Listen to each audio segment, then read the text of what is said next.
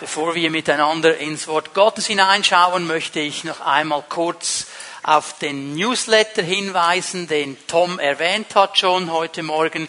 Ich gehe davon aus, dass einige von euch den schon gelesen haben, hineingeschaut haben, gesehen haben, dass Barbara und ich für eine längere Zeit abwesend sein werden. Das hat zu tun mit unserem zehnjährigen Jubiläum als Gemeindeleiter. Der Vorstand hat uns eine Auszeit gewährt, wo wir einfach mal ein bisschen Auszeit haben dürfen und uns ausrichten dürfen auf den Herrn. Und dann werden wir noch ein paar Ferientage anhängen, so dass wir eine Zeit lang nicht hier sein werden am Sonntagmorgen. Wir freuen uns auf diese Zeit. Was ich mich aber auch besonders freue, ist, dass während diesen Wochen Werner Kniesel hier sein wird am Sonntagmorgen. Die nächsten drei Sonntage wird er hier sein und das Wort Gottes predigen. Werner ist, ich weiß nicht, ich glaube zwölf Jahre schon im aktiven Ruhestand und ähm, er ist wirklich auf der ganzen Welt unterwegs, predigt das Wort Gottes. Mit ihm einen Termin zu machen, ist eine ganz, ganz schwierige Sache. Und es ist ein großes, großes Vorrecht, dass er drei Sonntage nacheinander kommt und unserem Wort Gottes dient. Ich möchte dich einladen, jetzt schon zu beten. Ich weiß, dass der Herr Werner eine Botschaft für uns als Gemeinde aufs Herz gelegt hat. Und ich glaube wirklich, dass der Herr uns begegnen wird und uns vorwärts bringen wird. Dann mit diesen Gottesdiensten auch. Heute wollen wir Fortsetzung machen mit diesem heißen Thema, das wir am letzten Sonntag begonnen haben, befreite Sexualität. Ja, waren gestern ein Familienfest und einer meiner Schwager hat gefragt, was predigst du morgen? Da habe ich gesagt, Sexualität. Darf man das predigen im Gottesdienst? Ja, man darf es predigen, man muss es predigen, weil es ein ganz wichtiges Thema ist, weil es ein Thema ist, das zu uns als Menschen gehört. Gott hat uns geschaffen als sexuelle Wesen. Das ist eine ganz normale Sache und wir müssen als Christen wieder neu aufstehen und das Feld nicht einfach dem Feind überlassen, sondern über das sprechen, was Gott an Gutem, an Positiven, an Schönen hineingelegt hat und das auch genießen. Darf ich mal fragen, wer von euch war am letzten Sonntagabend hier in der Meet God Celebration? Darf ich mal die Hände sehen? Ja, das war ein ganz, ganz wichtiger Abend, ein starker Abend. Es hat mein Herz berührt zu sehen, wie Gott Menschen berührt hat, geheilt hat, freigesetzt hat. Gerade auch auf dem Gebiet von sexuellen Verletzungen. Gerade da, wo Menschen auch sexuell missbraucht worden sind, manipuliert worden sind, äh, ja, wie Gott einfach gekommen ist und Freisetzung geschenkt hat. Wir haben einen guten Gott. Und wir dürfen mehr und mehr von ihm empfangen, auch heute Morgen über diese befreite Sexualität. Ich habe am letzten Sonntag sehr stark über den Bereich der Ehe gesprochen. Ich werde heute Morgen einfach mal primär über Sexualität noch etwas sagen.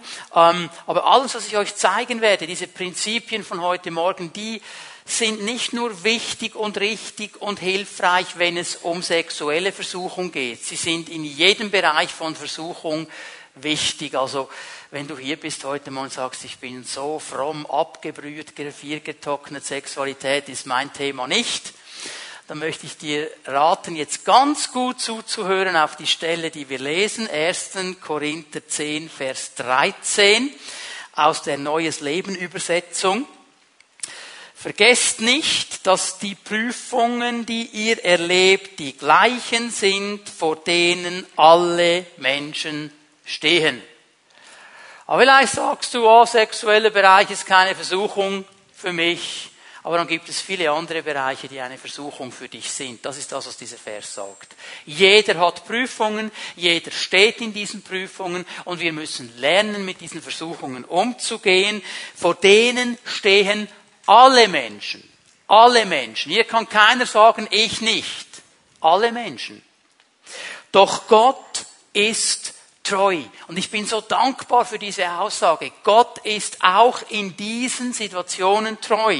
Er wird die Prüfung nicht so stark werden lassen, dass ihr nicht mehr widerstehen könnt.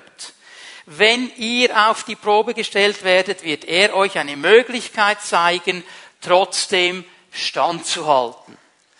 Paulus ermutigt uns hier in einer Situation der Versuchung, in einer Situation der Prüfung ganz bewusst auf den Herrn zu schauen. Er hat Möglichkeiten vorbereitet. Er wird dazu schauen, dass wir widerstehen können. Er wird uns die Kraft geben. Aus uns selber gelingt uns das nicht. Aber durch die Kraft Gottes können wir lernen zu widerstehen. Und diese Prinzipien, diese Entscheidungen, die ich euch heute Morgen zeige, die haben sehr viel damit zu tun, dass ich eine Entscheidung treffe, dann aber die Kraft Gottes immer wieder nehme, um in dieser Entscheidung zu stehen. Hör mal, manchmal haben wir den Eindruck, ich kann erst dann eine Entscheidung treffen, wenn schon alles okay ist, alles in Ordnung ist und ich alles im Griff habe. Das ist falsch. Eine Entscheidung triffst du, ob die Dinge gut sind oder nicht, weil es eine Entscheidung ist, ich will in diese Richtung gehen. Und dann nimmst du die Hand Gottes und Hand in Hand mit dem Heiligen Geist gehst du diesen Weg deiner Entscheidung und er wird dir helfen zu stehen und vorwärts zu gehen. Das ist die Verheißung dieses Verses. Ich habe euch am letzten Sonntag die zwei ersten wichtigsten Entscheidungen gezeigt. Es ist die Entscheidung, nach den Werten Gottes zu leben. Das ist die erste und wichtigste.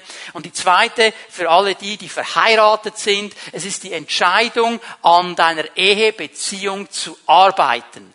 Zu schauen, dass die Romantik nicht aufhört, dass die Flamme nicht erlischt, sondern da immer wieder auch mit vollem Einsatz dran zu arbeiten. Und heute möchte ich euch vier weitere wichtige Entscheidungen zeigen. Eine davon, die erste, haben wir schon ein paar Mal angesprochen in diesen Predigten drin. ist eine ganz, ganz wichtige. Es ist die Entscheidung, dass ich anfange, meine Gedanken zu kontrollieren. Ich kontrolliere meine Gedanken. Das ist eine ganz, ganz wichtige, wichtige Entscheidung und sie hat sehr viel damit zu tun, dass ich verstehe, wie Versuchung funktioniert. Jetzt darfst du mal erst Jakobus 1 aufschlagen, Jakobus 1, Vers 13. Das sind ganz wichtige Verse, die Jakobus uns hier gibt. Jakobus 1, Vers 13. Wenn jemand in Versuchung gerät, Böses zu tun, soll er nicht sagen, es ist Gott, der mich in Versuchung führt. Denn so wenig Gott selbst zu etwas Bösem verführt werden kann, so wenig verführt er seinerseits jemand dazu. Hier etwas ganz, ganz Wichtiges. Die Versuchung, von der wir sprechen, die hat ein klares Ziel.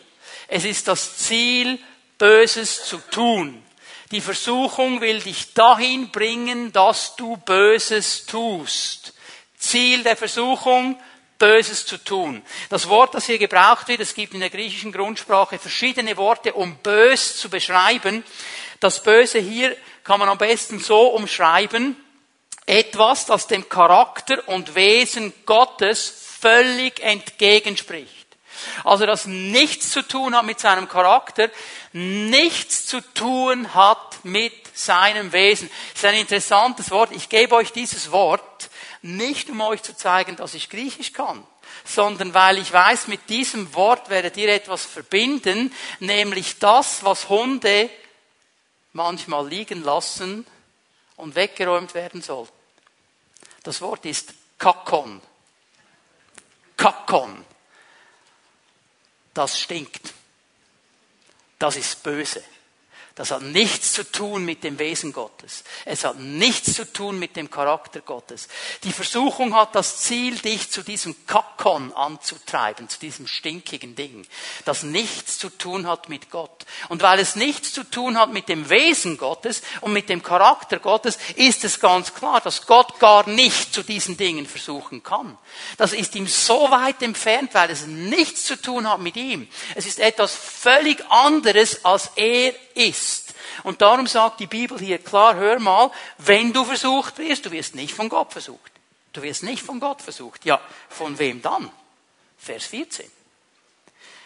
Nein, wenn jemand in Versuchung gerät, ist es seine eigene Begierde. Eigentlich das Wort Lust hier. Und es ist eine negative Lust, eine Lust im negativen Sinne. Es ist eine unangebrachte Lust. Ich werde euch ein bisschen später dann definieren, was die Bibel meint, wenn sie von dieser Lust spricht. Es ist eine schlechte Lust, sie ist nicht gut. Hör mir bitte zu, es gibt eine gute Lust. Habe deine Lust am Herrn. Das ist gut. Wenn du verheiratet bist, sollst du Lust haben an deinem Ehepartner, an deiner Ehepartnerin. Das ist eine gute Sache im Rahmen der Ehe. Also nicht überall, wo Lust steht, ist das negativ. Aber hier ist diese negative Lust gebraucht. Diese Lust reizt und will in eine Falle locken. Das heißt, sie will dich anspornen, gewisse Dinge zu tun, und wenn du das tust, kommst du in eine Falle. Dann bist du nicht mehr frei, dann bist du gebunden. So, die Versuchung, die kommt nicht von Gott, die kommt eigentlich aus mir aus meinen schlechten Gedanken, aus meinem schlechten Wesen, aus dem Anteil meines Lebens, der nicht geheiligt ist, der nicht ausgerichtet ist auf Gott, der nicht unter der Autorität Jesu Christi steht. Das ist dieser Anteil an mir. Und jeder von uns hat solche Anteile. Egal wie lange du gläubig bist, egal wie fromm du bist, wir alle haben diese Anteile. Und in diesen Bereichen kommt die Versuchung mit dem Ziel, uns zum Bösen zu verleiten. Und jetzt schauen wir, was Vers 15 dann sagt. Das ist ganz wichtig. Nachdem die Begierde, die Lust dann schwanger geworden ist, bringt sie Sünde zur Welt. Die Sünde aber, wenn sie ausgewachsen ist, gebiert den Tod. Hier müsste man eigentlich wörtlich übersetzen, sie bringt den Tod hervor. Jetzt müssen wir verstehen, dass Jakobus von einem Prozess spricht. Und jede Frau, die schon einmal schwanger war, die weiß, von was ich rede. Man wird schwanger und nach einer gewissen Zeit, in der Regel so etwa nach neun Monaten, gebiert man. Das braucht ein bisschen Zeit. Da wächst etwas. Also Jakobus spricht hier von einem Prozess. Er spricht hier nicht von einer einmaligen Sache, die in einer Sekunde geschieht und dann ist es vorbei. Er spricht hier von einem Prozess. Und er spricht davon, dass man schwanger wird, da wird etwas aufgenommen, und dann kommt nach einem gewissen Zeit eine Geburt. Und was hier geboren wird, ist diese Sünde, was nichts zu tun hat mit Gott. Und wenn diese Sünde dann aufwächst, wenn sie da bleiben darf, wenn sie gehegt wird und gepflegt wird, wird sie irgendwann den Tod hervorbringen. Und hier ist natürlich auf der einen Seite der physische Tod gemeint, dann aber auch der geistliche Tod, sprich die Trennung von Gott. Also wenn wir das zulassen, wird uns das im letzten von Gott trennen. Ist aber ein Prozess. Und wie ich das schon ein paar Mal gesagt habe in dieser Predigtserie drin, der Kampf tobt in unseren Gedanken und er beginnt in unseren Gedanken. Auch Versuchung beginnt in unserem Gedanken. Darum müssen wir lernen, unsere Gedanken zu kontrollieren. Wir werden nicht einfach gedacht. Das kommt nicht einfach über mich. Das kann ich kontrollieren. Weil wir müssen eines verstehen, der Feind hat immer ein klares Ziel. Ich will das Schema schnell aufzeigen. Durch Versuchung wird Aufmerksamkeit geweckt. Er stößt uns auf irgendetwas und wir fangen an, darüber nachzudenken.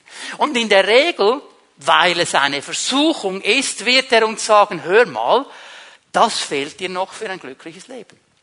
Das fehlt dir noch, dass du wirklich erfüllt bist. Das fehlt dir noch, dieser Genuss, diese Sache, das musst du noch haben. Und du fängst an, darüber nachzudenken. Er pflanzt das hinein in unser Denken. Und wir fangen an zu drehen und wir überlegen, ja, das wäre schon noch schön.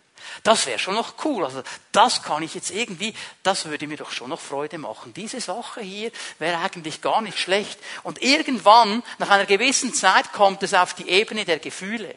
Dann denkst du nicht nur, das wäre cool, dann spürst du das richtig. Boah, das muss ich haben. Ich bin ein elender Mensch, wenn ich das jetzt nicht bekomme. Und du fühlst dich schlecht und depressiv und weiß ich was noch alles. Und dann fangen an, die Gefühle mitzumischen.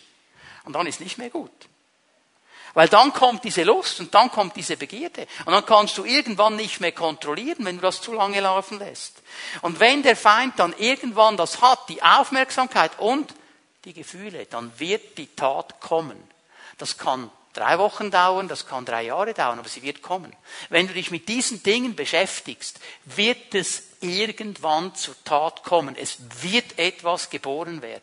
Und das ist das Schwierige und Gefährliche an dieser Sache. Dass wenn wir in diesen Gedanken drin drehen, die Gefühle aufgebaut werden, irgendwann kommt die Tat. Irgendwann schreiten wir zur Tat. Ich habe immer wieder Männer erlebt, die haben mir in der Seelsorge gesagt, ja, ich würde meine Frau gar nie äh, betrügen, ich würde nie die Ehe brechen, das mache ich einfach in meinen Gedanken. Ja, da mache ich ja niemandem etwas, oder? Ich denk's ja nur, ich träume ja nur davon. Ich sage dir eins, du betrügst dich selber. Du betrügst dich selber. Wenn du hier bist, sagst, ich würde meinen Ehemann nie, nie, nie betrügen. Ich würde nie die Ehe brechen. Das machen wir in unserer Familie nicht. Aber ich denke so zurück, wie er früher war. Jetzt ist er ein bisschen breiter und ein bisschen anders und ein bisschen. Und dann siehst du diesen schönen Typen ähm, in deiner Soap Opera, der genauso aussieht wie er früher, nur noch ein bisschen besser. Und du denkst einfach, wie schön es wäre mit ihm. Du betrügst dich selber. Du träumst von etwas, das dir so nicht zusteht. Du hast einen Mann, du hast eine Frau. Du bist in einem Ehebund. Es ist ein Selbstbetrug. Matthäus 5, Vers 28. Diese Stelle, wo alle Männer nervös werden, wenn man sie erwähnt. Das ist ein Wort von Jesus. Ich sage euch, sagt er, jeder, der eine Frau mit begehrlichem Blick ansieht, hat damit in seinem Herzen schon Ehebruch mit ihr begangen. Jeder, der eine Frau mit begehrlichem Blick ansieht, unterstreicht das in deiner Bibel, begehrlicher Blick. Begehrlicher Blick. Dieser Blick hat ein klares Ziel. Er begehrt. Er will das haben. Und im Griechischen ist hier eine Zeitform, die eine andauernde Aktion anzeigt. Also man müsste es könnte so übersetzen, jeder, der eine Frau mit begehrlichem Blick ansieht und ansieht und ansieht und ansieht und immer wieder ansieht und immer wieder hinschaut und immer wieder hinschaut und immer wieder hinschaut. Wer mit diesen Gedanken spielt, wer diese Gedanken träumt, wer diese Gedanken aufbaut, hat eigentlich schon die Ehe gebrochen. Er würde sie brechen, wenn nichts passieren würde. Er würde es tun, wenn niemand ihn erwischen würde. Er würde gehen, wenn niemand es sehen würde. Das ist der Punkt, den Jesus hier anspricht. Ich sage nicht, dass wir jetzt irgendwo alle mit Scheuklappen herumlaufen müssen, sonst würden wir in irgendein Tram reinlaufen oder in ein Auto. Du kannst nicht mit geschlossenen Augen durch die Straßen gehen. Davon spricht er hier nicht. Und dass du dann mal siehst, was vor dir steht, das ist auch noch nicht das Problem. Aber wenn du schaust und nochmal schaust und nochmal schaust und nochmal schaust und noch länger schaust, dann hast du ein Problem. Darum geht es ihm. Er sagt nicht, oh, jetzt ist dieser Gedanke gekommen und jetzt bist du, oh, du hast so etwas gedacht, in die Hölle mit dir. Das sagt Jesus nicht. Das sagt Jesus nicht. Wenn dieser Gedanke auftaucht, wie reagiere ich? Sage ich, hey Mann, stopp, das will ich nicht denken, das will ich nicht denken und fange an zu kontrollieren und sage ich, wow, wow, wow, wow. Wie reagiere ich? Wie reagiere ich? Das ist der Punkt, den Jesus hier macht. Gedanken bestimmen meine Gefühle und meine Gefühle werden die Tat hervorbringen, weil die Lust aufsteigt. Und wenn ich über solche Dinge nachdenke und träume, dann wird irgendwann die Tat kommen. Darum müssen wir lernen, unsere Gedanken zu kontrollieren. Und schau mal, Hör mir bitte gut zu jetzt. Schreib dir das auf. Der Gedanke, die Versuchung an sich ist noch nicht Sünde. Ich sage es noch einmal. Der Gedanke, die Versuchung an sich ist noch nicht Sünde. Wenn dir ein Gedanke hochkommt, ist das noch nicht Sünde. Wenn eine Versuchung vor dir steht, ist das noch nicht Sünde. Wie du jetzt reagierst, was ich jetzt damit mache, wie ich jetzt umgehe, ist das Entscheidende.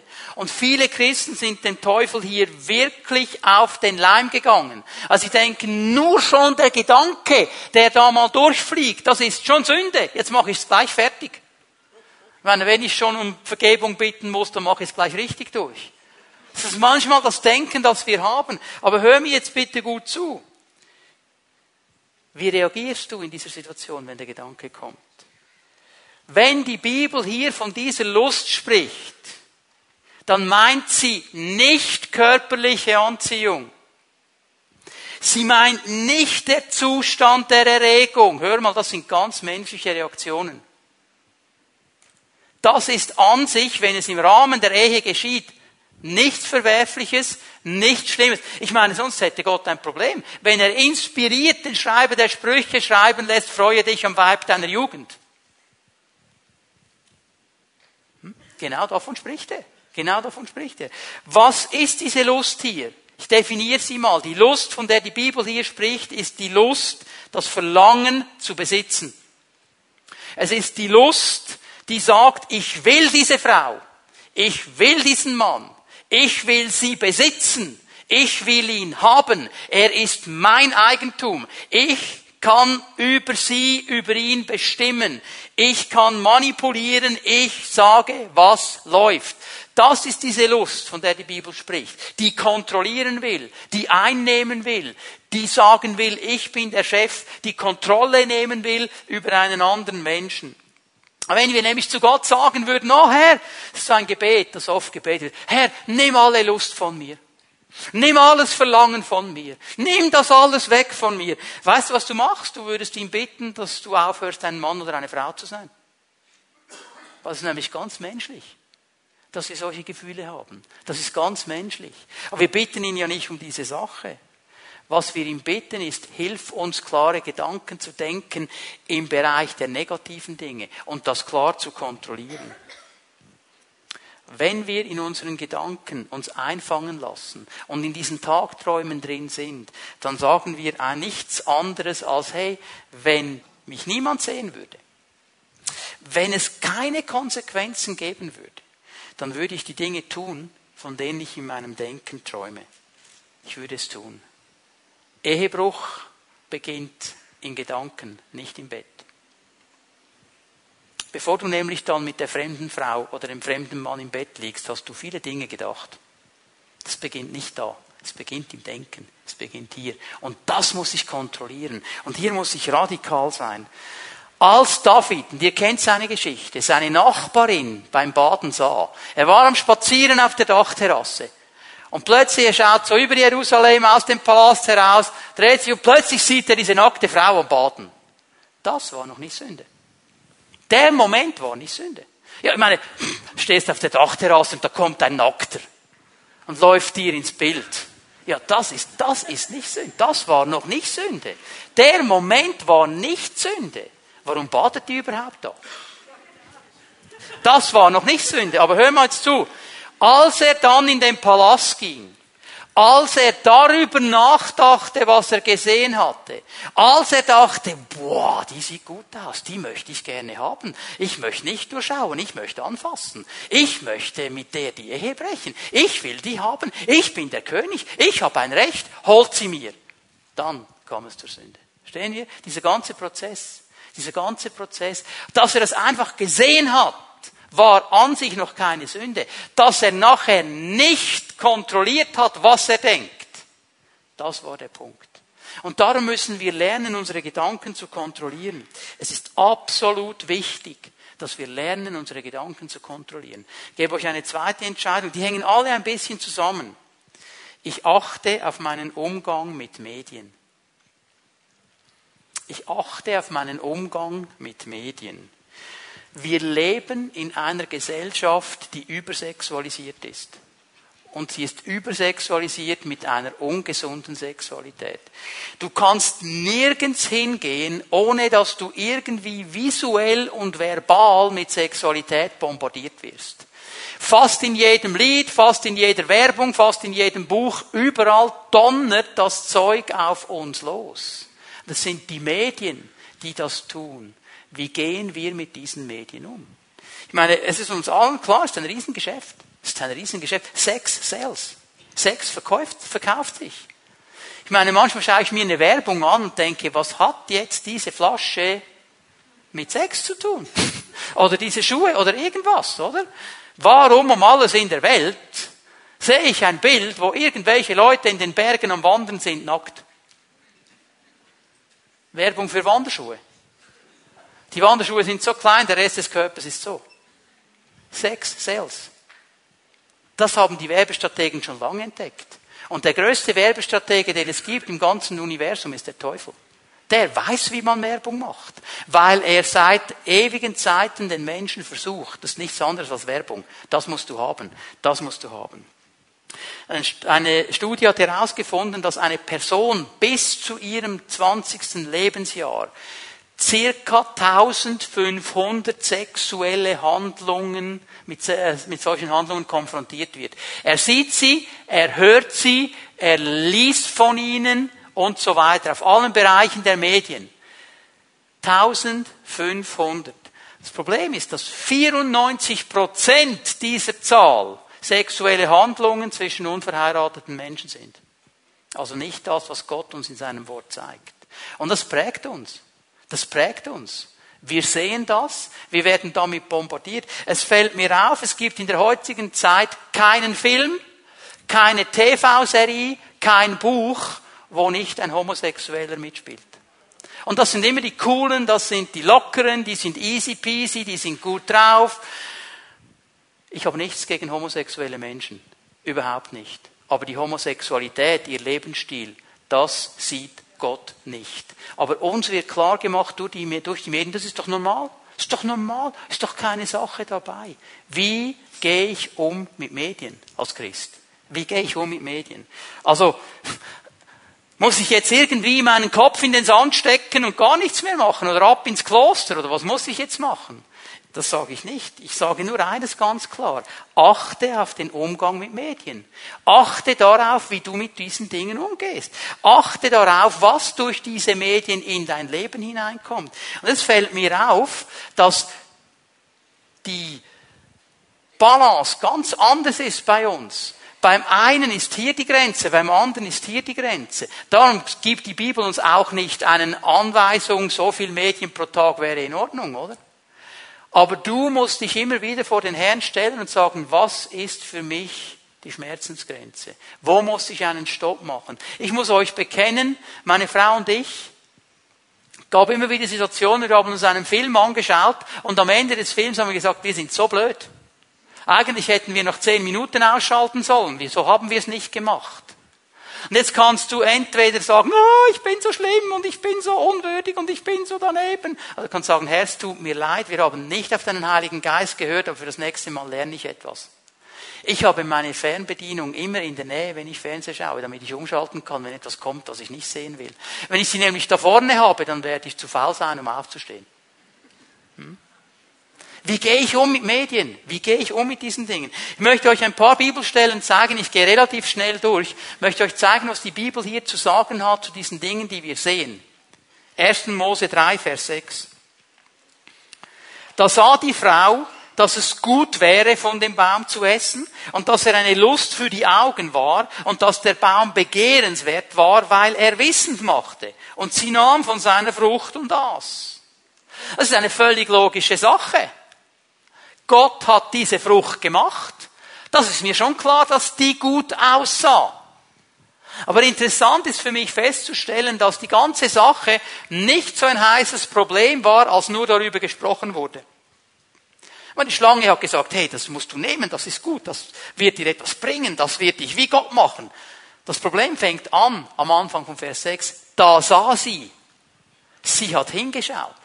Und ihre Augen haben ein Bild gesehen. Darf ich es mal so sagen? Sie hat Medien konsumiert. Bildmedien. Sie hat das gesehen, so, boah, das sieht gut aus und das ist gut. Eine Lust für die Augen. Und jetzt fängt plötzlich etwas an in ihr und sie nimmt und sie gibt auch dem Mann. Hiob 31, Vers 1. Hiob 31, Vers 1. Einen Bund hatte ich mit meinen Augen geschlossen, nie einer Jungfrau nachzuschauen. Was sagt er hier?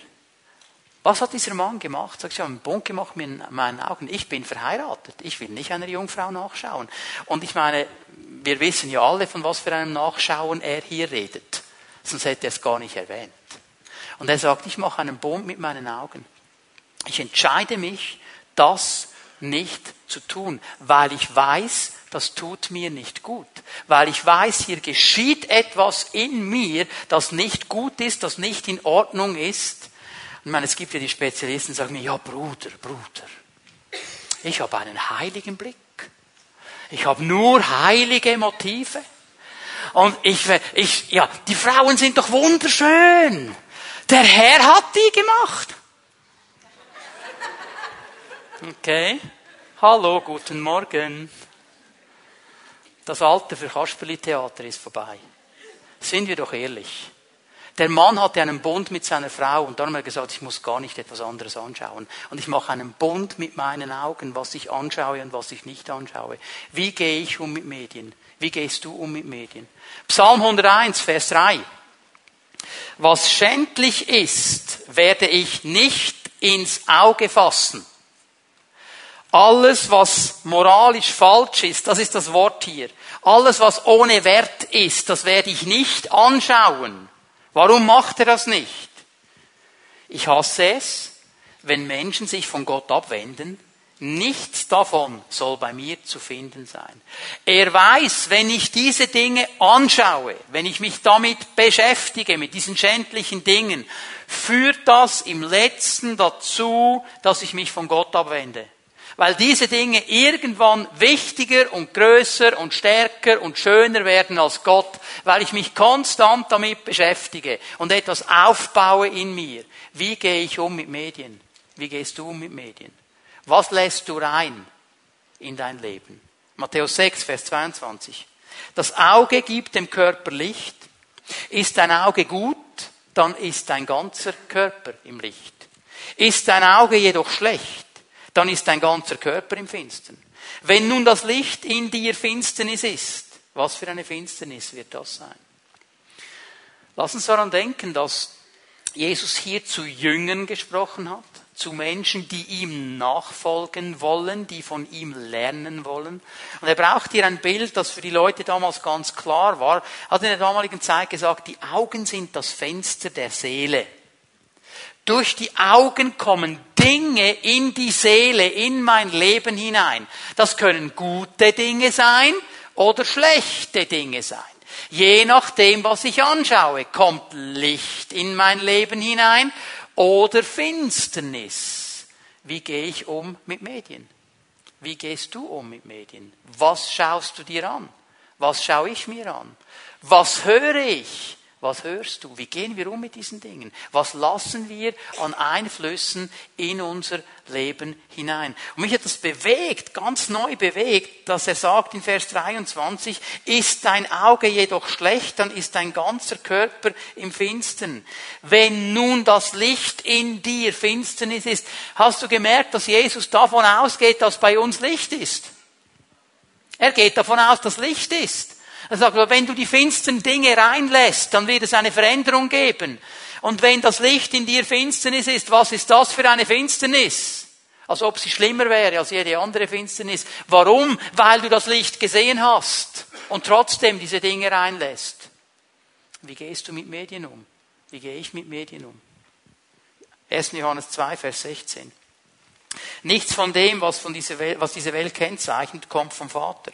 Ob es die Gier des selbstsüchtigen Menschen ist, seine begehrlichen Blicke, Lust der Augen. Also seht ihr, wie wichtig die Augen sind.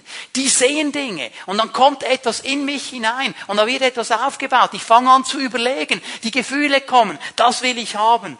Gottes Wort spricht so klar in diesen Bereich hinein. Was ich ansehe, wird Einfluss haben auf mich. Und keiner kann sagen, ich bin so fromm imprägniert, bei mir läuft einfach alles ab. Das hat einen Einfluss. Es hat einen Einfluss. Und jetzt ist das Wichtige, dass du herausfindest, was bei dir der Einfluss ist und wo du ihn stoppen musst. Darum kann niemand dir sagen, das darfst du dir anschauen, das nicht. Aber der Geist Gottes wird es dir zeigen.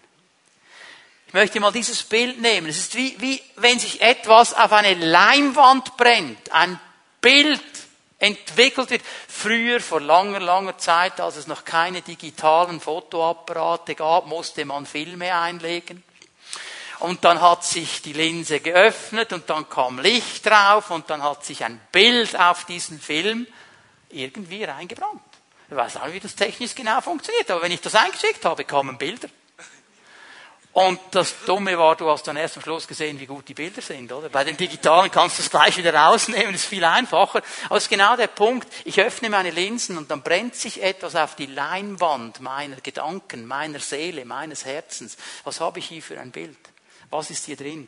Das ist das Tragische ist, dass Wissenschaftler davon ausgehen, dass das Unterbewusstsein nichts vergisst. Also stell dir vor, da gibt es irgendwo in uns ein Unterbewusstsein, das jedes Bild, das du gesehen hast in deinem Leben, gespeichert hat. Du weißt das nicht mehr, du kannst es auch nicht hervorrufen. Aber dann kommt diese bestimmte Situation, diese bestimmte Moment, plötzlich ist das Bild wieder da. Wie gehe ich um mit Medien? Wie gehst du um mit Medien? Was machen wir damit? Das, was mich bestimmt, wird mich prägen. Das wird prägend in mein Leben hineinwirken. Und darum muss ich lernen, mit den Medien gut umzugehen, so wie der Herr mir das sagt. Noch einmal. Ich sage nicht, das darfst du, das darfst du nicht. Aber ich sage dir, geh doch mal zusammen mit dem Heiligen Geist über deinen Medienkonsum. Sprich mal mit ihm darüber. Frag ihn mal. Und er wird dir die Dinge zeigen, weil er dir helfen will. Das dritte, was ich euch zeigen möchte, auch diesen Punkt haben wir schon gesehen in diesen Predigten drin. Ich gehe der Versuchung aus dem Weg. Haben wir uns schon mal angeschaut. Ähm, ist ganz einfach eigentlich. Wenn ich nicht in Versuchung geraten will, dann gehe ich nicht dahin, wo ich in Versuchung gerate. Wenn ich weiß, das ist nicht gut für mich, dann gehe ich da nicht hin. Das ist eigentlich eine ganz einfache Sache. Ich gebe euch einen Vers von Jesus, Matthäus 26, Vers 41. Jesus ist so einfach und klar. Wacht und betet, damit ihr nicht in Versuchung geratet wacht und betet. Der Geist ist willig, aber die menschliche Natur ist schwach. Und schau genau, das ist, das ist das Problem.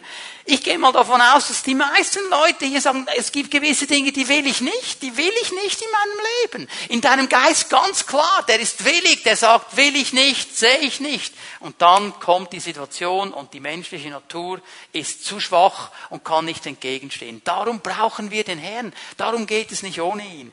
Und Jesus sagt nur zwei Dinge dazu. Das ist so einfach und so klar. Er sagt, sei wachsam. Sei wachsam. Was ist wachsam? Wach zu sein bedeutet nicht zu schlafen. Ja, bedeutet die Augen offen zu halten, bedeutet aufmerksam zu sein. Es ist, ich bin wachsam, wenn ich eine Situation kenne, die mich in Versuchung führt und darum meide ich diese Situation. Das ist Wachsamkeit. Ich gehe da nicht hin. Ich gehe da nicht hin. Und ich möchte einen Punkt nochmal erwähnen, der mir in der Vorbereitung so auf mein Herz gekommen ist im Bereich von Wachsamkeit. Die Anforderungen unserer Gesellschaft, diese Leistungsanforderung führt dazu, dass wir noch länger arbeiten, noch mehr machen, noch mehr das und noch mehr dieses. Ein Hobby möchten wir auch noch. Und es führt dazu, dass wir keine Zeit oder zu wenig Zeit mit unseren Ehepartnern verbringen, mit unseren Kindern verbringen. Und wenn du diese Zeit nicht hast, siehe den zweiten Punkt der letzten Predigt, wenn du nicht an deiner Ehe arbeitest, wird irgendwo ein Vakuum entstehen. Es wird ein Loch entstehen. Meine Frau hat mir das mal so gesagt, das hat mich wirklich dann bewegt sie, sie hat eigentlich ein bisschen Mühe, sie hat Mühe gehabt, hier vorne zu sitzen. Sie sagt, hey, ich sitze nicht gern da vorne und ich würde lieber bei den Leuten und ich sitze nicht gerne hier vorne. Und ich habe ihr gesagt, ja, ich kann dich nicht zwingen, hier vorne zu sitzen. Es wäre schon schön, du wärst hier, aber ich kann dich nicht zwingen. Und plötzlich sitzt sie da. So, wisst ihr warum? Nicht wegen meinem Schorn. Der Heilige Geist hat ihr gesagt, willst du, dass eine andere Frau sich hinsetzt? Willst du, dass eine andere da sitzt? Nimm du den Platz ein. War sie da? Ich bin froh, dass sie da war. Ich will ja auch nicht, dass eine andere Frau da sitzt. So, verstehen wir? Es, es entsteht ein Vakuum. Und jetzt, liebe Frauen, wenn ihr diesen Typen im Chatroom kennengelernt habt, der so viel Zeit hat, mit euch zu chatten. Euer Ehemann hat keine Zeit. Aber der hat Zeit. Der kann immer nur chatten. Und er ist so romantisch. Und er erzählt von den Vögeln und den Sonnenuntergängen und er möchte mit ihr spazieren gehen und Blumen pflücken und die Hunde ausführen. Und er ist so romantisch und das gefällt dir so wunderschön, wunderschön. Hallo, hast du wirklich das Gefühl, er will mit dir Blumen pflücken? Weißt du, welche Blume das er pflücken möchte? Hallo, guten Morgen. Das ist eine Falle, pass auf. Eine verheiratete Frau muss mir wirklich nochmal logisch erklären, warum es in Ordnung ist, dass sie mit einem fremden Mann chattet. Muss sie mir erklären. Verheiratete Frau. Lieber Mann, wenn du nicht mehr mit deiner Frau reden kannst, weil die irgendwo dauernd Aerobic und Zumba und weiß ich was. Und plötzlich, du denkst nichts Böses, macht es bling. Und dein alter Schulerschatz hat sich auf Facebook gemeldet. Oh, weißt du noch früher da im Wald beim Schmusebänkchen, wir zwei miteinander. Oh, und plötzlich war alles so schön und hallo. Hast du Tomaten auf den Augen? Wieso meldet die sich genau in dieser Situation nach 35 Jahren bei dir? Hast du wirklich das Gefühl, dass du so einen Eindruck auf sie gemacht hast? Würde ich jetzt mal bezweifeln. Ein verheirateter Mann muss mir schlüssig erklären, warum es in Ordnung ist, dass er mit einer fremden Frau chattet. Und er macht es immer dann, wenn seine nicht da ist. Denk mal darüber nach. Wie gehen wir um mit Medien? Hör mal, das ist unsere Aufgabe. Habe ich gesagt, dass es leicht ist? Nein, ist nicht leicht, aber wichtig. Ganz wichtig. Wachsam sein. Und eine zweite Sache, die Jesus hier sagt, ist auch ganz einfach beten. Beten. Weißt du, dass die beste Reaktion ist in der Versuchung? Zu beten. Wenn die Versuchung da ist, sagen, oh Halleluja, Jesus, hilf mir, ich brauche dich, ich brauche dich, Geist Gottes, ich will diese Versuchung nicht, hilf mir, nimm's weg, hilf mir, trag mich durch. Das ist die beste Situation. Jesus preisen, wenn die Versuchung da ist. Das ist ein junger Mann, kam zu seinem Pastor und hat gesagt, hör mal Pastor, ähm, ich habe ein Problem, meine Freundin und ich wenn wir da miteinander unterwegs sind und dann parken wir und haben es eigentlich schön miteinander und irgendwann fangen wir an zu knuddeln da im Auto und irgendwann gehen wir zu weit und eigentlich möchten wir das ja nicht, aber wir können das nicht bremsen, wir wissen auch nicht, was sollen wir machen. Hast du mir einen Tipp, du bist der Pastor? Ah, der Pastor hat gesagt, ganz einfach. Ganz einfach. Wenn ihr parkiert, nimmst du die Hand deiner Freundin, und du betest mit ihr zusammen und sagst, Herr, danke für diesen heiligen Moment. Wir werden jetzt hier parken und wir werden beten miteinander. Wir werden nicht knuddeln. Wir werden uns auf dich ausrichten. Danke, dass du da bist. Und dann hat ihn dieser junge Mann mit großen Augen angeschaut. Aber Pastor, das würde ja die ganze Situation ruinieren. Ganz genau. Fang an zu beten. Fang an zu beten. Hilft immer. Hilft immer. Geh der Versuchung aus dem Weg. Und dann muss ich noch etwas sagen, und das ist mir ganz wichtig, dass wir das gut verstehen. Ich brauche Gemeinschaft mit Menschen, die mich unterstützen, nicht in Versuchung hineinzukommen. Ich brauche Menschen um mich herum, die mit mir stehen, weil alleine werde ich es nicht schaffen. 1. Korinther 15, Vers 33. Da waren einige Menschen in Korinth, ich gebe euch kurz den Zusammenhang, bevor ich es anlese. Da waren einige Menschen in Korinth, die sind gekommen und haben den Christen Dinge erzählt äh, über die Werte Gottes, dass die nicht mehr so wären und nicht mehr, das ist alles schon vorbei und nicht mehr wichtig und so. Und jetzt sagt Paulus, lasst euch durch solche Reden nicht täuschen. Lasst euch nicht täuschen. Diese Werte sind immer noch aktuell. Und jetzt kommt der wichtige Satz. Schlechter Umgang verdirbt auch den besten Charakter schlechter Umgang. Die Leute, mit denen du dich umgibst, bauen sie deinen Charakter auf oder werden sie ihn schlechter lassen? Stehen sie zu dir und deinen Werten oder sind sie dagegen? Welche Werte haben meine Freunde? Hast du dir mal Gedanken darüber gemacht? Die Leute, mit denen du zusammen bist. Welche Werte haben sie in Bezug auf Sexualität? Ja, okay, die Bibel sagt schon, man sollte vor der Ehe nicht. Aber wir sind ja alle Menschen und Gott vergibt und wir sind im Zeitalter der Gnade. Kannst du spülen? Solche Freunde werden mich nie unterstützen. Die werden mich unterstützen. Die werden mir nur klar machen, das ist nicht so schlimm, mach nur weiter so. Was für Werte haben Sie in Bezug auf eheliche Treue? Ja, man versucht's mal, aber wir wissen ja nicht die Halbwertszeit, acht Jahre und über 50 Prozent wird eh geschieden. Ja, wir, wir versuchen es schon mal, aber es kann ja dann schon sein, dass es nicht mehr geht und dann ist ja der Herr auch noch lieb mit uns. Super Start, super Start. Schon vorprogrammiert, wenn es schief geht, kommt es auch gut. Das ist nicht ein Wert, der mich unterstützt, der unterstützt mich nicht. Was ist der Wert bezüglich Ehrlichkeit? Und, und, und, und, und. Jetzt kannst du mal durchgehen. Haben Sie die Werte, die ich teile? Ich möchte es hier ganz klar sagen. Jemand, der meine Werte nicht teilt, kann nicht mein bester Freund sein. Geht nicht.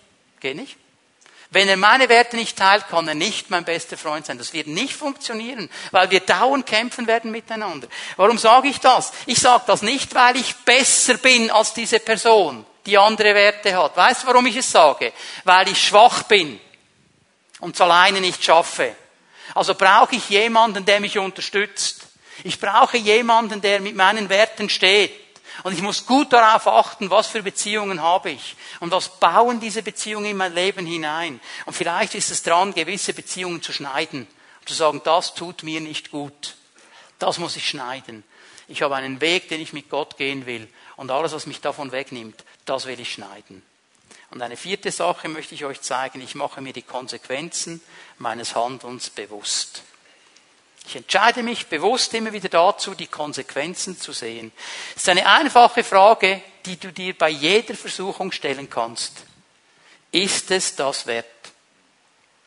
Ist es das wert? Ein lieber Bruder von mir, er ist jetzt schon einige Jahre beim Herrn und ich weiß, er schaut jetzt vom Himmel zu und freut sich, wenn ich das erzähle. Oh, so eine Situation, er hat ähm, auch immer so ein bisschen mit Übergewicht gekämpft.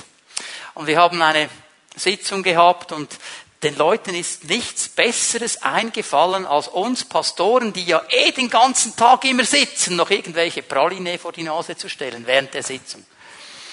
Und wir sitzen da, machen unsere Sitzung Traktandum für Traktandum und ich sehe meinen lieben Bruder, wie er diese Praline anschaut.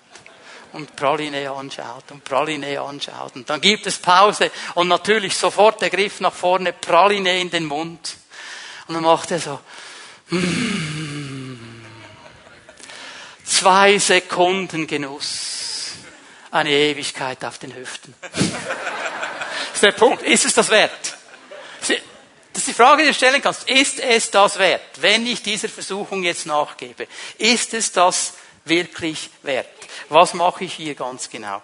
Ich sag's mal so, wenn du immer deinen Versuchungen nachgibst, leidest du unter geistlicher Kurzsichtigkeit. Weil du siehst nicht, was kommt. Du siehst nicht, was kommt. Du blendest die Konsequenzen aus. Aber die Bibel ist ganz klar, dass das Missachten und das Brechen der Vorgaben Gottes hat immer Konsequenzen. Es hat immer Konsequenzen. Und eigentlich müsste man es anders sagen. Eigentlich brechen wir die Vorgaben Gottes gar nicht. Wir brechen das Wort nicht. Das Wort bricht uns. Die Vorgaben brechen uns. Aber es ist viel stärker als alles, was wir sind. Und das ist die Konsequenz. Es wird uns zerbrechen. Wir werden so nicht vorwärts gehen können. Aber der Feind wird dir immer erklären, hey, ist ja nicht so eine große Sache. Machen doch alle. Ist doch nicht so schlimm. Und überhaupt, der Bruder macht's auch, die Schwester auch. Kein Problem. Und er wird den vermeintlichen Gewinn so groß machen und so groß darstellen und so über mega mäßig aufblasen dass du das Gefühl hast, wenn ich das nicht habe, kann ich nicht mehr leben. Die Konsequenzen werden aber ganz klein gemacht. Aber hör mal, was die Bibel sagt über Mose. Und das beschäftigt mich. Hebräer 11, Vers 25. Mose wollte lieber mit dem Volk Gottes leiden, leiden, als sich dem flüchtigen Genuss der Sünde hinzugeben. Er wusste, das ist alles flüchtig. Das wird nicht bleiben. Das ist ein momentaner, flüchtiger Genuss. Das wird nicht bleiben. Also ich will lieber beim Volk Gottes sein. Wenn ich leiden muss beim Volk Gottes, als diesen flüchtigen Genuss zu haben, das will ich nicht. Die Versuchung ist eine Versuchung. Das heißt, sie hat einen gewissen Genuss. Sonst würdest du sie nicht wollen. Sonst wäre es keine Versuchung. Aber dieser Genuss ist flüchtig. Er ist kurz. Er ist zeitlich. Er ist vergänglich. Er wird nicht bleiben. Das müssen wir verstehen. Und die Bibel sagt im Galaterbrief so klar, wir werden ernten, was wir säen. Und wenn du in eine gewisse Richtung säst, dann wirst du das ernten. Und Paulus ist glasklar, Gott lässt sich nicht spotten. Es gibt so Spezialisten, die sagen, tja, seit drei Jahren nichts passiert, nichts passiert. Gott hat Geduld. Gott hat Geduld. Aber ich sage dir, die Ernte wird irgendwann kommen. Sie wird irgendwann wann kommen. Er lässt sich nicht spotten. Und ich möchte dich ermutigen, dass du nicht auf die falschen Dinge sähst. Säh auf die guten Dinge. Säh auf die positiven Dinge. Bin ich mir bewusst, was für Konsequenzen das kommen, wenn ich diesen Weg jetzt gehe. Aber ähm, Ich möchte nicht hier aufhören, das ist so ein bisschen düster und ein bisschen dunkel und Konsequenzen und wir ernten. Ich möchte euch auch aufzeigen, was die Konsequenz im Leben eines Menschen ist, der überwindet. Und das ist viel schöner. Jakobus 1, Vers 12. Glücklich zu preisen ist der, der standhaft bleibt, wenn sein Glaube auf die Probe gestellt wird. Darf ich mal fragen, die mutigen Männer und Frauen, die hier sind. Hast du mal eine Situation erlebt, wo du eine Riesenversuchung vor der Nase hattest und du bist widerstanden? Du hast überwunden. Darf ich mal die Hände sehen? Ich habe gedacht, ich bin nicht der Einzige. Und wie hast du dich gefühlt, als du widerstanden hast? Oh, ich bin so frustriert. Du hast gesagt, yeah, Herr, es geht, wow, Glücklich ist der, der überwindet. Merkst du, jetzt kommt etwas vom Geist Gottes, wenn du stehst und sagst, das werde ich nicht machen. Nachdem er sich bewährt hat, wird er als Siegeskranz das ewige Leben erhalten, wie der Herr es denen zugesagt hat, die ihn lieben. Hast du gesehen, was hier steht? Die Konsequenz des Neins ist eine himmlische Belohnung, eine ewige Belohnung. Es ist ein Siegeskranz im Himmel. Das ist die Konsequenz des Neins. Wenn du in diese Richtung säst, dann wirst du irgendwann diesen Siegeskranz ernten. Und ich weiß nicht, wie es dir geht. Ich will eine dieser Kronen. Ich will eine haben. Ich will eine. Ich will keine minderwertigen Dinge. Ich will nichts Flüchtiges. Ich will das Ding haben. Das will ich haben. Unbedingt. Also, wenn Gott mir das gibt, das muss genial sein. Ich will das Größere. Und das will ich. Und dann stehe ich gegen die Dinge, die nicht gut sind. Das müssen wir lernen. Und vielleicht denkst du jetzt, vor, diese Botschaft kommt zu spät wenn es vor drei Wochen gekommen wäre, oder vor einem Jahr, oder vor zehn Jahren. Oh, jetzt ist es zu spät, jetzt ist alles schon im Eimer. Ich möchte dir etwas sagen, es gibt Reinigung, es gibt Befreiung, es gibt Heilung und es gibt Wiederherstellung bei Gott. Egal was geschehen ist. Gott sagt uns diese Dinge nicht, um uns auszuzählen und fertig zu machen. Er sagt es mit dieser klaren Einstellung und Idee, ich möchte dich in die Heiligung bringen, ich möchte dich in die Heilung bringen, ich möchte dich in die Freiheit bringen. Egal was geschehen ist. Was die Bibel sagt, gilt auch heute Morgen. Wenn eure Sünden blutrot sind, mache ich sie weißer als der Schnee. Das ist heute noch gültig. Und darum kannst du jetzt eine Entscheidung treffen. Du kannst eine Entscheidung treffen und sagen, Herr, ich bringe diese Dinge zu dir. Ich nehme deine Heilung, ich nehme deine Befreiung, ich nehme deine Gegenwart und ich werde neu stehen für das, was du möchtest. Ich möchte euch einladen, dass wir stehen miteinander. Und die Low Price Band macht sich mal bereit. Wir wollen einen Moment in die Gegenwart Jesu gehen und ich möchte dich einfach ermutigen heute Morgen, triff eine Entscheidung gegen die Lust und für Jesus. Triff eine Entscheidung für ihn. Lass uns stehen vor dem Herrn für einen Moment.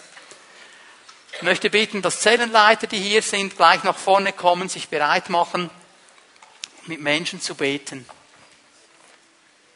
Was hat der Heilige Geist zu dir gesagt heute Morgen? Was hat er dir gezeigt? Wo hat er dich herausgefordert? Wo hat er dich ermutigt? Wo hat er dir eine Entscheidung aufgezeigt, die du treffen sollst. Und was machst du jetzt damit? Was machst du jetzt damit? Diese Menschen hier vorne sind von Gott und der Gemeinde gesetzt, um dir zu dienen. Die sind nicht besser als du. Die kämpfen auch. Aber sie wissen, wie wichtig es ist, dass wir miteinander kämpfen. Sie wissen, wie wichtig es ist, dass wir Dinge miteinander packen und einander segnen und miteinander einstehen für diese Dinge. Darum stehen sie hier, weil sie dir helfen wollen heute Morgen. Egal, was jetzt hochgekommen ist in deinem Leben, egal, was der Heilige Geist erwähnt hat, ob es eine Entscheidung ist, etwas in Ordnung zu bringen oder was es auch ist, ich möchte dich einfach bitten, komm zu Jesus heute Morgen, um triff eine Entscheidung. Triff eine Entscheidung für ihn gegen diese Dinge. Hol deine Heilung bei ihm. Hol deine Wiederherstellung bei ihm. Hol die Befreiung bei ihm. Er ist der Herr. Er kann wirklich reinwaschen und neu machen und freisetzen. Wo du sagst, in meiner Ehe ist sowas von der Dampf draußen, das geht nicht mehr. Ich sagte, Jesus ist besser als der beste Dampfkocktopf. Der kann schon wieder Dampf hineinbringen. Aber es beginnt mit einer Entscheidung von dir. Du sagst, ich muss mir dauernd diese dreckigen Dinge anschauen. Nein, musst du nicht. Und der Geist Gottes ist stärker. Aber es braucht einen Schritt zu kommen und zu sagen, ich brauche hier Hilfe. Und dann beten wir und zerbrechen, was in deinem Leben nicht hingehört, weil Jesus stärker ist. Oh, ich muss mir immer diese, diese Telenovelas anschauen und immer diese Soap-Operas mit all diesen schönen Ärzten und meiner ist ein dreckiger Automech. Du kannst aufhören. Du kannst aufhören. Du kannst. Jesus ist stärker als all diese Dinge. Er ist stärker. Aber es ist ein Schritt, den du tun musst, zu ihm zu kommen. Und diese Menschen helfen dir gerne dabei. Rahel, leite uns mit deinem Band noch einmal in die Anbetung, in den Lobpreis. Und ich möchte dich einfach einladen, wenn du Gebet möchtest, wenn du etwas klar machen möchtest vor deinem Herrn, eine Entscheidung treffen möchtest, bitte komm gleich nach vorne. Wir werden gerne mit dir beten, werden erleben, dass die Kraft Gottes kommt und dich freisetzen wird. Bitte schön, leite uns in die Anbetung und den Lobpreis.